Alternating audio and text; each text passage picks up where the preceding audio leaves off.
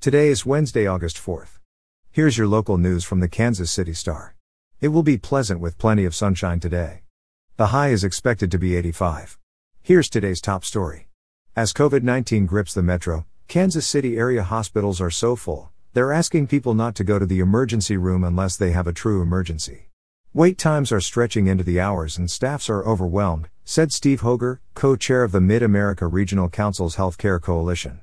He urged people to call their primary care physician or go to an urgent care with minor needs and save the ERs for more serious problems, such as heart attacks and strokes. Quote, hospitals are seeing unprecedented volume right now. They're busy with a lot of really sick people that are staying longer and tying up our bed capacity, and that puts added strain on our emergency departments, Hoger said. Some people use emergency departments as their primary care provider, which is never a good practice, said Hoger. Quote, but when we're so busy, that just makes the situation that much worse. So we would ask people to use the emergency department for true emergencies, somebody having a heart attack, somebody having a stroke, significant car wrecks. It's not necessarily I was out playing frisbee at the park and I twisted my ankle and is it sprained? Is it broke? Well, let me go to the emergency department. He said. In COVID news, Missouri Attorney General Eric Schmitt has filed a lawsuit against Kansas City's new mask mandate, delivering on a promise to challenge rules he calls unconstitutional as local officials grapple with a new wave of coronavirus infections and hospitalizations. The Republican Attorney General is suing in Jackson County Circuit Court, arguing the order is arbitrary and capricious.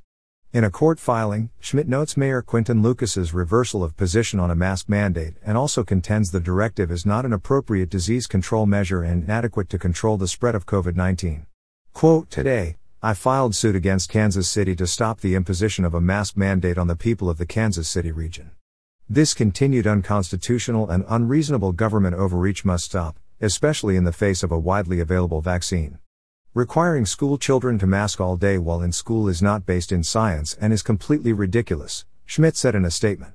The mayor's office could not immediately be reached for comment. In political news, President Joe Biden's administration is preparing to enact a partial moratorium on evictions following a five day protest outside the U.S. Capitol led by Missouri Representative Cori Bush and promises of nationwide protests by black religious leaders. Bush, a freshman congresswoman from St. Louis, has been leading a protest outside the Capitol since Friday evening, calling for reinstatement of the national moratorium on evictions that expired on Saturday. Bush and colleagues have slept outside the Capitol each night in an effort to pressure Biden's administration to revive the moratorium, despite a June Supreme Court ruling, and to compel House leadership to cancel the August recess to pass a legislative fix. Quote, change has to happen for us to leave, Bush said Tuesday when asked how long she planned to keep up her protest. Quote, if I was able to stay in Ferguson on the ground for over 400 days now, this right here, I can do this. We can do this together because I'm not doing it by myself, said Bush, who led protests in Missouri following the 2014 police shooting death of Michael Brown. Hours later, Biden confirmed that the Centers of Disease Control and Prevention would announce a new plan Tuesday evening. And in crime news, a vehicle fleeing from shooting suspects crashed Tuesday in Kansas City, sending four people to hospitals, according to police.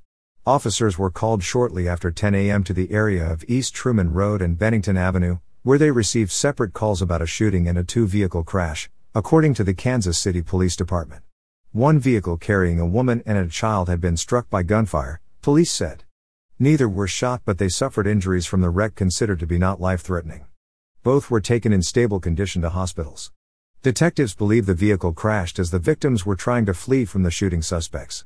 In the other vehicle, Police found two people suffering from injuries considered to be life threatening. They were not involved in the shooting, police said. Both were listed in critical condition. After getting suspect information, police drove southwest to a townhouse in the 2000 block of Park Tower Drive, said Officer Donna Drake, a police spokeswoman. Two people came out of the residence there. Because additional people could have been inside the townhouse, police called out tactical resources and initiated a standoff. Hours later, about 3 p.m., Officers entered the townhouse and did not find any other people. No suspect information had been released as of Tuesday afternoon. Detectives continue to investigate the shooting. You're listening to stories from the Kansas City Star. Find us at kansascity.com to read more about these stories and others.